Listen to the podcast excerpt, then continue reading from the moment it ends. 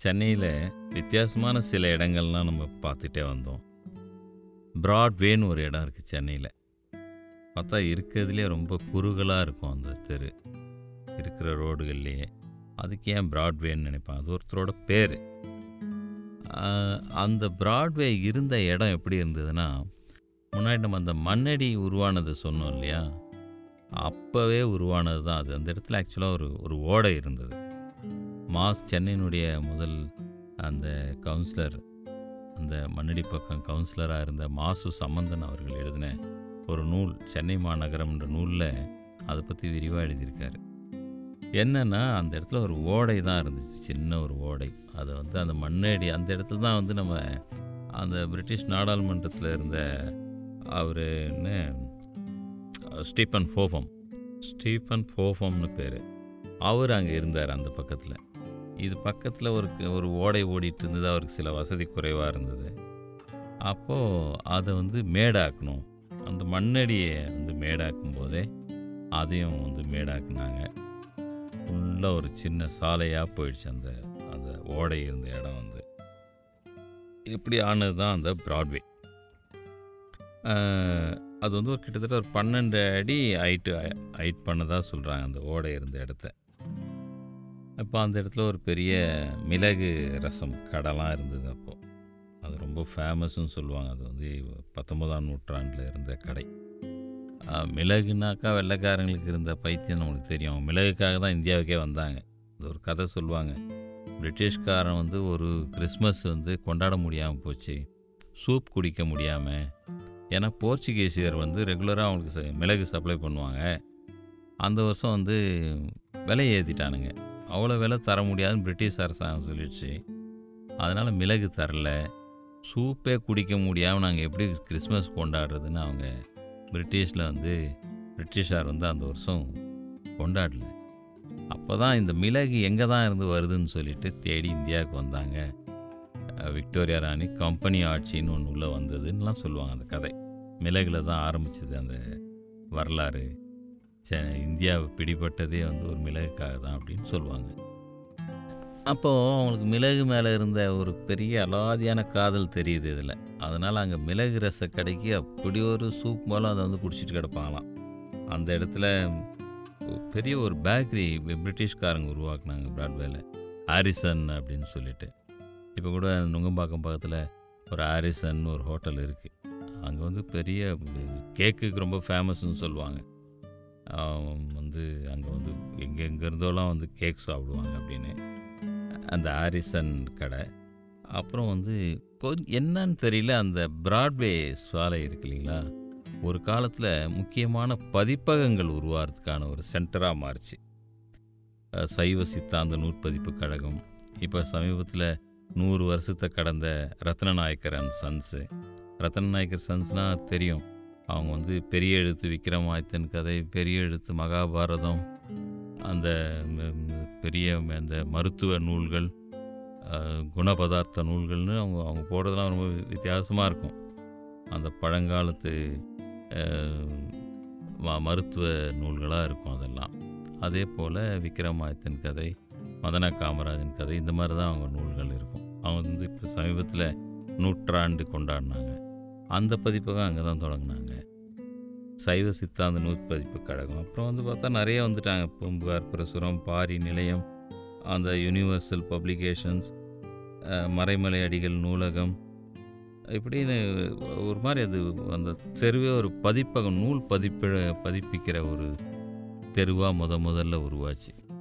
கிட்டத்தட்ட ஒரு நூறு வருஷத்துக்கு அவங்க அந்த பதிப்பகம்னாவே நூல்கள் வேண்டி வர்றவங்களாமே அங்கே தான் போவாங்க. நம்ம இந்த பாரி நிலையம்லாம் வந்து அண்ணாவுடைய நிறைய நூல்களை வெளியிட்டவங்க. சமீபத்தில் கூட அந்த பாரி புத்தக கடையில் பேசிகிட்டு இருந்தபோது அண்ணா அப்பப்போ வந்து உட்காந்துருப்பார் எங்கள் கடையில் அப்படின்னு சொல்லுவாங்க. அந்த மாதிரி வந்து பெரிய நூல் பதிப்பிக்கிற அந்த பதிப்பகங்கள் நிறைய இருந்த ஒரு இடமா அது மாறிச்சு. அது மாதிரி சென்னையில் வந்து பார்த்திங்கன்னா யானக்கவுனின்னு ஒரு இடம் இருக்குது இது வந்து ஒரு வித்தியாசமான பேராக தெரியுது இல்லையா? அது என்னது அது? யானக்கவுனி கொஞ்சம் பின்னாடி போய் பார்ப்போம். ஆயிரத்தி எழுநூறில் அதாவது பதினெட்டாம் நூற்றாண்டுடைய தொடக்கத்தில் இங்கே பிரிட்டிஷார் அப்புறம் ஃப்ரெஞ்சுக்காரு இப்படி மாறி மாறி இங்கே ஆட்சி பண்ணிகிட்ருக்காங்க இருக்காங்க இவங்க வருவாங்க அப்புறம் அவங்க வருவாங்க. கடைசியாக வந்து ஆங்கிலேயர் கையில் இந்த இது வருது. வந்த பிறகு அந்த அவங்க ஒரு பெரிய ஒரு கோட்டையை கட்டிக்கிறாங்க. அதில் வந்து ஒயிட் இருக்கிற ஒரு கா இதுவும் சிட்டியும். அதுக்கப்புறம் அந்த பக்கம் அந்த முத்தியால்பேட்டையெல்லாம் இருக்குது ஏழு கிணறு பகுதியெலாம் இருக்குல்ல. அதெல்லாம் வந்து பிளாக் சிட்டினும் பேர் வச்சாங்க. இந்த பக்கம் அவங்க கோட்டையை சுற்றி இருந்த இடம் வந்து ஒயிட் சிட்டி அந்த பக்கம் வந்து பெத்தநாயக்கம்பேட்டை எண்ணூறு திருவத்தூர் வரைக்கும் வந்து பிளாக் சிட்டி இப்படி ஒரு இது இருந்துச்சு. அப்படி இருந்தபோது அவங்க வந்து ஒரு பெரிய பாதுகாப்பு கருதி ஒரு பெரிய சுவர் எழுப்பினாங்க. அந்த அந்த டோல்கேட்லாம் நிறைய போட்டாங்க. அதில் ஒரு டோல்கேட் வந்து ஆஹ், பக்கத்தில் இருந்தது. அந்த இடத்துல வந்து ஒரு டேக்ஸ் வசூலிப்பாங்க. வேறு ஆட்கள் உள்ளே வந்தாலோ போனாலோ டேக்ஸ் வசூலிப்பாங்க. அதனால தான் இப்போ கூட அது வால் டேக்ஸ் ரோடுன்னு இருக்கும் அந்த அந்த சென்டரில் ஒட்டி இருக்கிற அந்த சாலை பேர் வந்து. அதனுடைய எண்டில் தான் யானைக்கவுனி இருக்கும். அங்கே வந்து ஒரு பாதுகாப்புக்காக யானைகளை வச்சு கவனிச்சிட்டு இருந்தாங்க. அதனால் அது யானைக்கவுனி அப்படின்லாம் சொல்லுவாங்க. அது ஒரு காரணமாக கூட இருக்கலாம். திருவட்டூரில் ஒரு டோல்கேட் இருந்தது. எண்ணூரில் ஒரு கேட் இருந்தது. தண்டையார்பேட்டில் இருந்தது. எலிஃபென்ட் கேட் இருந்தது. இப்போ எலிஃபென்ட் கேட் மட்டும் இப்போவும் எலிஃபென்ட் கேட்னே சொல்லிகிட்டு இருக்கிறத நம்ம பார்க்குறோம் அந்த எலிஃபென்ட் கேட்டுக்கு தமிழில் தான் யானைக்கவுனின்னு பேர். இந்த யானைக்கவுனிக்கும் திருப்பதிக்கும் கூட ஒரு சம்மந்தம் இருக்குது அது அது இன்னொரு இதாக பார்ப்போம். ஃபஸ்ட்டு இந்த யானைக்கவுனியை பார்த்துருவோம்.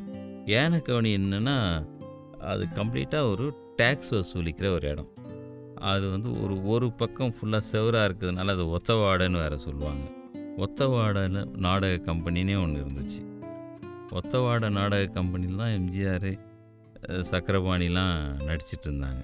அந்த பக்கம் அந்த ஏழு கிணறு சாரி அந்த அஹ், யானைக்கவுனி பக்கத்தில் அவங்க வசித்த வீடு ரொம்ப சிதிலமாகி இருந்து நடிகர் ராஜேஷ் வந்து அதை கண்டுபிடிச்சி ஒரு தடவை ஃபோட்டோ எடுத்து வந்து என்கிட்ட காமிச்சார். என்கிட்ட காமிச்சார். அதில் வந்து அந்த வீடு வந்து ரொம்ப சிதிலமாகி ஒரு ஆலமரத்து விழுதுலாம் விழுந்து இருந்த அந்த மாதிரி இருந்துச்சு. அதுக்கப்புறம் அது வேறு யாரோ வாங்கிட்டாங்கன்னு சொன்னார். ஒரு மா மார்வாடி வாங்கிட்டார் அப்படின்னாரு. அந்த வீட்டில் அவர் இருந்தபோது தான் ரொம்ப கஷ்டமான நிலைமை அவங்களுக்கு. அப்போ வந்து அங்கே எதிரில் ஒரு பிரிட்ஜு சால்ட் குவார்டர்ஸ் பிரிட்ஜு இருந்தது. அந்த பக்கம் போகிற வாகனங்கள்லாம் மாட்டு வண்டிலாம் சரியாக போக முடியாது. கை வண்டி எடுக்கிறவங்கலாம் வந்து இழுத்துட்டு போயிட்டு அந்த இடத்துல சிரமப்படுவாங்க. பின்னாடி ஓடி வந்து யாராவது தள்ளி விட்டாங்கன்னா அந்த நேரத்தில் மேடு ஏறும் நேரத்தில் அவங்களுக்கு ஏதோ கால்னா எல்லாம் அப்படி கொடுத்துட்டு போவாங்க. அந்த மாதிரி எம்ஜிஆரும் சக்கரபாணியும் ரொம்ப நாள் வந்து வண்டியை தள்ளிட்டு காசு வாங்கி சாப்பாட்டு கஷ்டத்தை போக்குனதாக சொல்லுவாங்க. அந்த சால்ட் குவார்ட்டர்ஸ் பிரிட்ஜுக்கு அப்படி ஒரு பேர் இருக்குது அந்த சரித்திரம் இருக்குது அந்த சால்ட் குவார்ட்டர்ஸ் அப்படின்னு சொல்கிறாங்களே அது என்னது?